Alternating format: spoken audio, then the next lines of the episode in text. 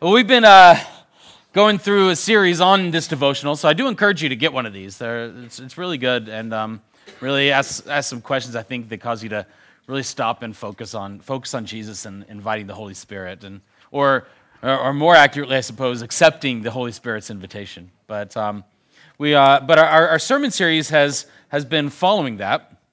And uh, each week we're talking about a different topic in relation to Jesus and, and what, what he came, what he brought when he came into this world.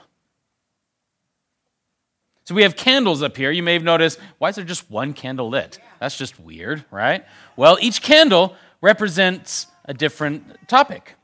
And so last week, Daryl spoke about hope, and this candle represents the, uh, represents the, the hope that Jesus brought when, and, and the hope that we can have in Jesus.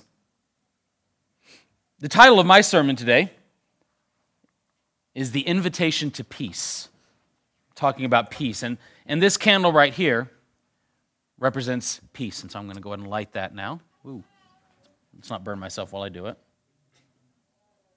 There we go.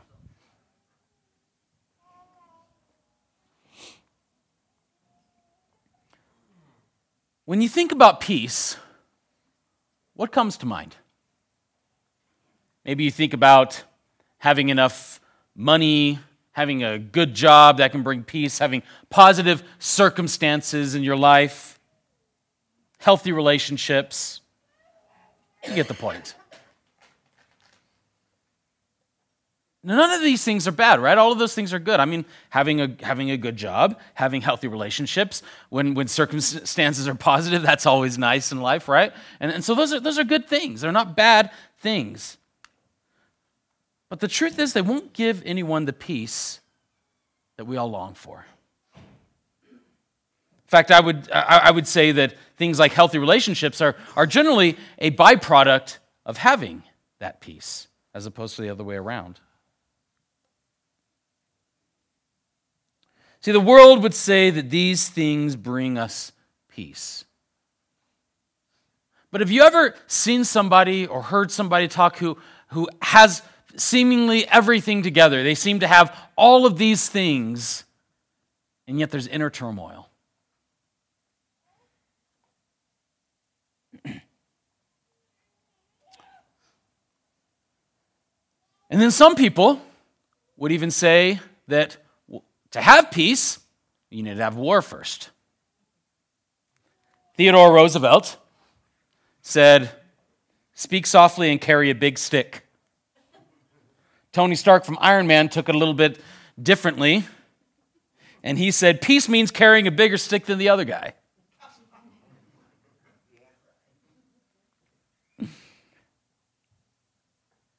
I would like to submit to you today that we were all created to experience a different kind of peace.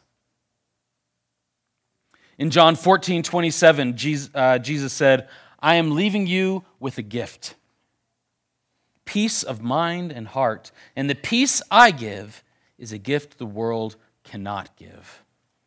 So don't be troubled or afraid. It's interesting that Jesus says that says here that, that peace is a gift that he brings, that he gives. See, one thing to understand is that the Israelites thought that the Messiah would come and bring peace by doing what? Waging war against their oppressors. Waging war the, at that time against the Romans. That's what they thought the Messiah was going to do, how he was going to save them, how he was going to bring them peace.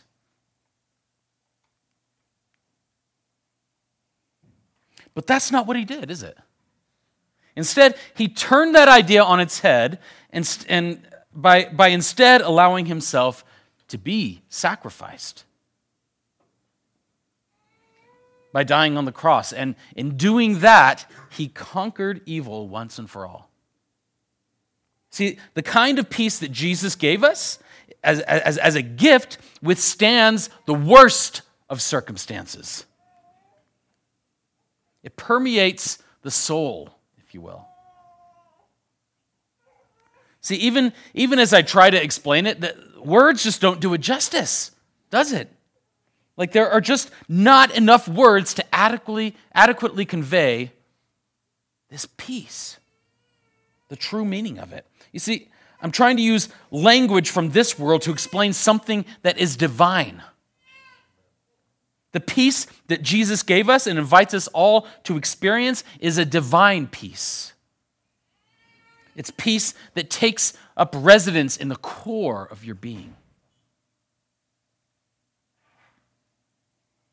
We experience this peace when we trust in Jesus, when we trust Him to take care of us, when we trust Him that He has conquered evil, that He has overcome the things of this world. This peace comes not through good circumstances, not from a good job, not from security. The peace comes from knowing Jesus, from having relationship with Him. It comes through surrender, through surrendering to Jesus. When we push aside our will, our comfort, our desires, and surrender to Him, that is when we can begin to experience this peace. We all long for that, don't we?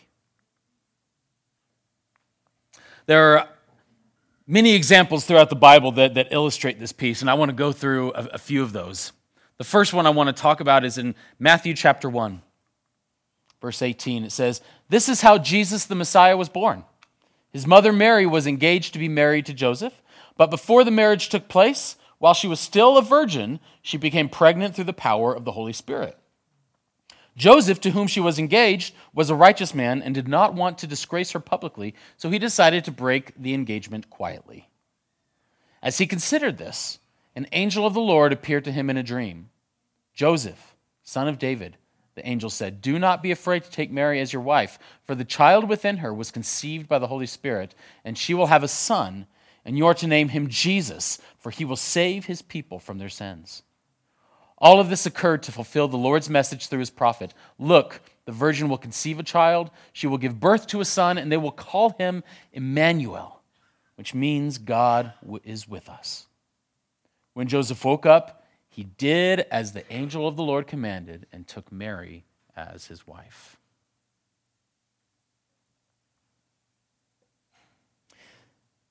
Let's paint this picture for just a second, okay? So we have Joseph and we have Mary. They're engaged to be married. When Joseph finds out that Mary's already pregnant. Okay, now his plan is to just separate from her secretly, not to make a big scene, not to disgrace her. But something interesting happens. The Holy Spirit comes to him in a dream and lets him know that it's okay to take Mary as his wife. Now, question. At this point, do you think that Joseph understands everything that's going on? He has this dream and he's like, oh, okay, I got it. No.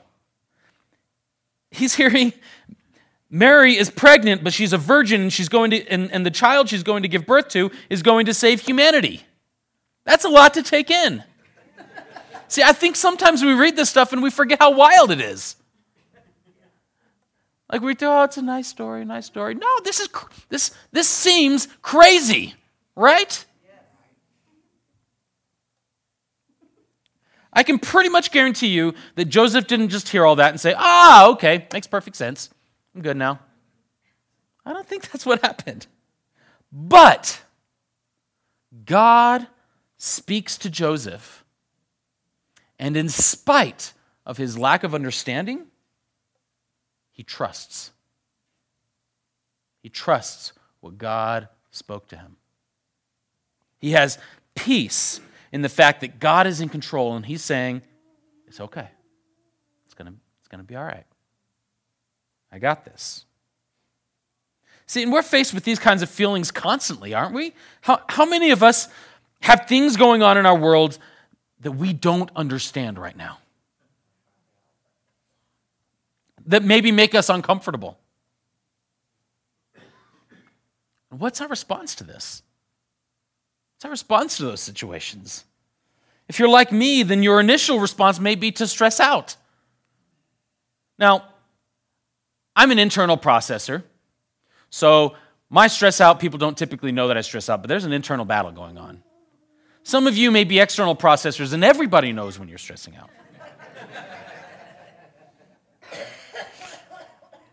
But when we're going through challenging times in our life, stressing out is a natural reaction to that, isn't it?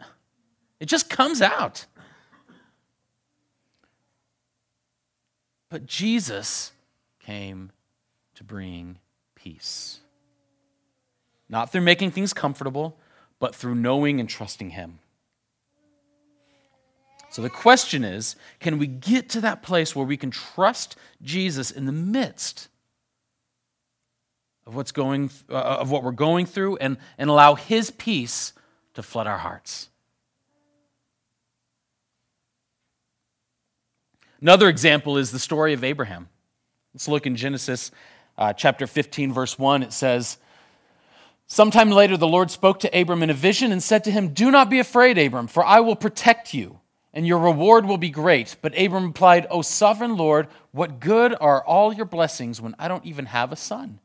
Since you've given me no children, Eliezer of Damascus, a servant in my household, will inherit all my wealth. You have given me no descendants of my own, no, so one of my servants will be my heir. Then the Lord said to him, No, your servant will not be your heir, for you will have a son of your own who will be your heir. Then the Lord took Abram outside and said to him, Look up into the sky and count the stars if you can. That's how many descendants you will have. And Abram believed the Lord, and the Lord counted it, counted him as righteous because of his faith. So Abram and Sarah are at, at this particular point, they're, they're quite a bit older. Well beyond what, you would, what they would have considered childbearing years. But God tells Abram that he's going to have a son. Now, this doesn't make any sense. He would have had every reason to doubt what God said.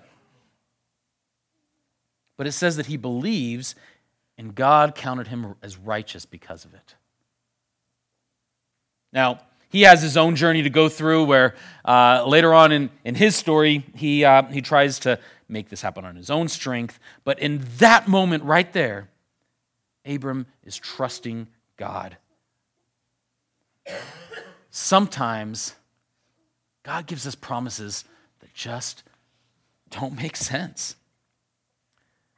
And sometimes life appears to be taking us in the, the opposite direction of the promises that God has given us in that moment, in that season of your life, you have two choices. You can do what Abraham does later. He takes God's promise and, and, and, and he assumes that the only way that this is going to happen is by taking, taking things into his own hands. He has a son with one of Sarah's maids. Uh, and Hey, assuming that that's the son that God promised, but that ends up leaving, just leading to strife between Sarah and her maid. It leads to strife between the two sons, him and the one that he has later on. So you can try to take things on your own, do things on your own and make it happen, or you can do what Abraham is doing in that moment and trust what God is saying. See, we don't have to understand what life is bringing us. It doesn't have to make sense. The key is that we continue to listen to Jesus and trust that He's going to do what He's promised. Now, it may not look like we expect, it may not even look like we would want it, it may not happen the way that we would want it to happen, it might be a challenging road to lead us there, but we can trust Him and again, this, that trust brings his peace that surpasses all understanding. Another example is Paul. Paul experienced many challenges in his life, many hardships. He was imprisoned multiple times, he was beaten, he was constantly persecuted by those who opposed him. And yet, while he was in prison, he wrote the book of uh, Philippians. In one part of Philippians, in Philippians chapter 4, verse 4, it says, Always be full of joy in the Lord. I say it again, rejoice. Let everyone see that you are considerate in all you do. Remember, the Lord is coming soon.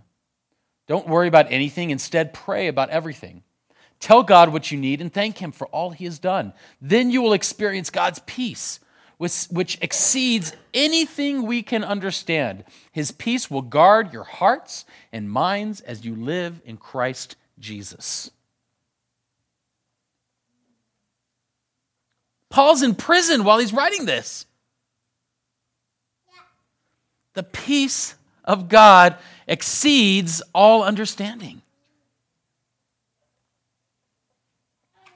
By all rights, he's in prison. He should be freaking out right now. He should be asking God, How could you allow this to happen? But instead, he's talking about this peace that exceeds understanding. Paul was able to have peace in the midst of circumstances that he didn't understand in that moment. We see in Acts chapter 16, one time he and, and, and another man named Silas they were beaten with rods and then thrown into prison for essentially doing what God had called them to do. And in the middle of the night, what are they found doing? Are they found complaining? Are they found weeping? They're found worshiping and praying, singing to God. Now, I don't know about you, but if I get beaten by rods and thrown into prison, I might have a few other words to say. But Paul is found worshiping. The peace that Jesus gives us is something that we can take with us when things are good, when things are bad, when our hearts are broken, when we lose a loved one, when we're passed over for a promotion, when someone we love hurts us. God's peace transcends all of that. So the question is will you accept the Holy Spirit's invitation into his peace. We sang the song Silent Night, and Mina captured it. That was, it was just very pure, wasn't it? That was a kind of a special moment, I thought. But um, the idea of that song is that this was a night like any other, right? There wasn't anything specifically remarkable about the night. For most people, it was just a normal night. But it was a night that changed the course of history because Jesus was born, because Jesus broke in to this world. In fact, in the, in the spiritual realm, this night was all but silent.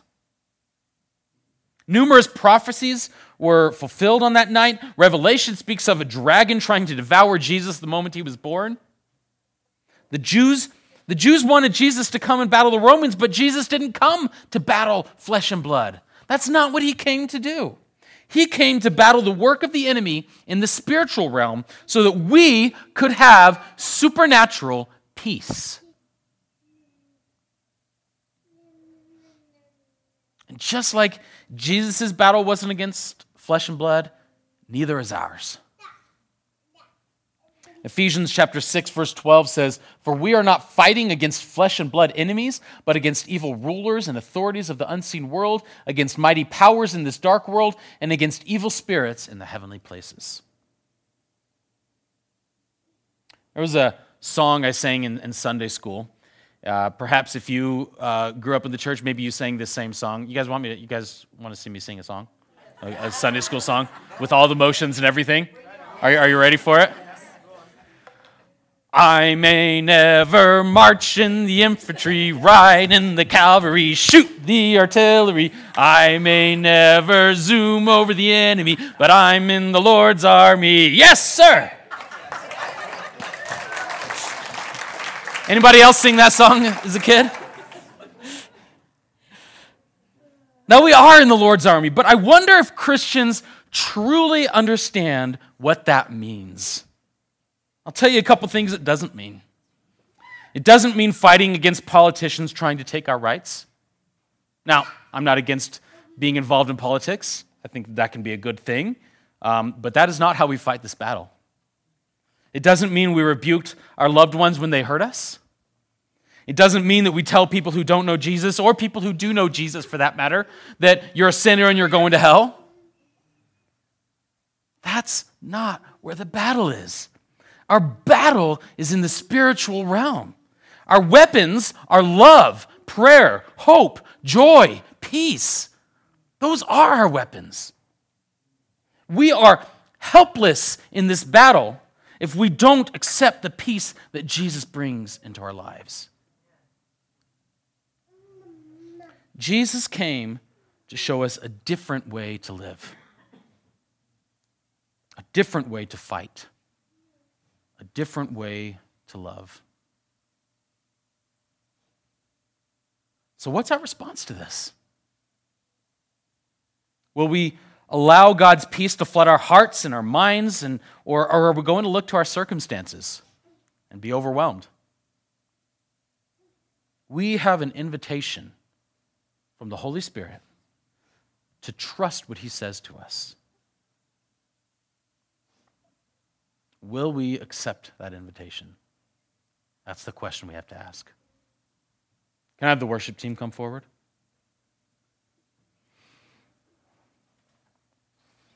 We're going to um, go ahead and, and, take up our offering. Um, and uh, this is a good time to put in your Connect cards as well. There's also online options uh, at uh, oasisvineyard.org uh, if you prefer that. But um, God bless you and your generosity. This is what allows us to do what, what God has called us to do. We are a giver supported church. So.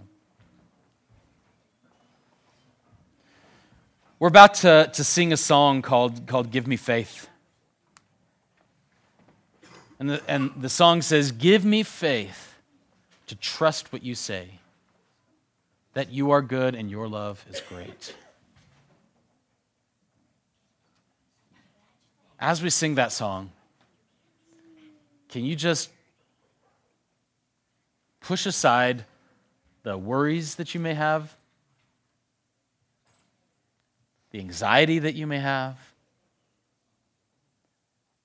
the negative circumstances that you may be faced with? And can you trust what he says, what he's saying to you?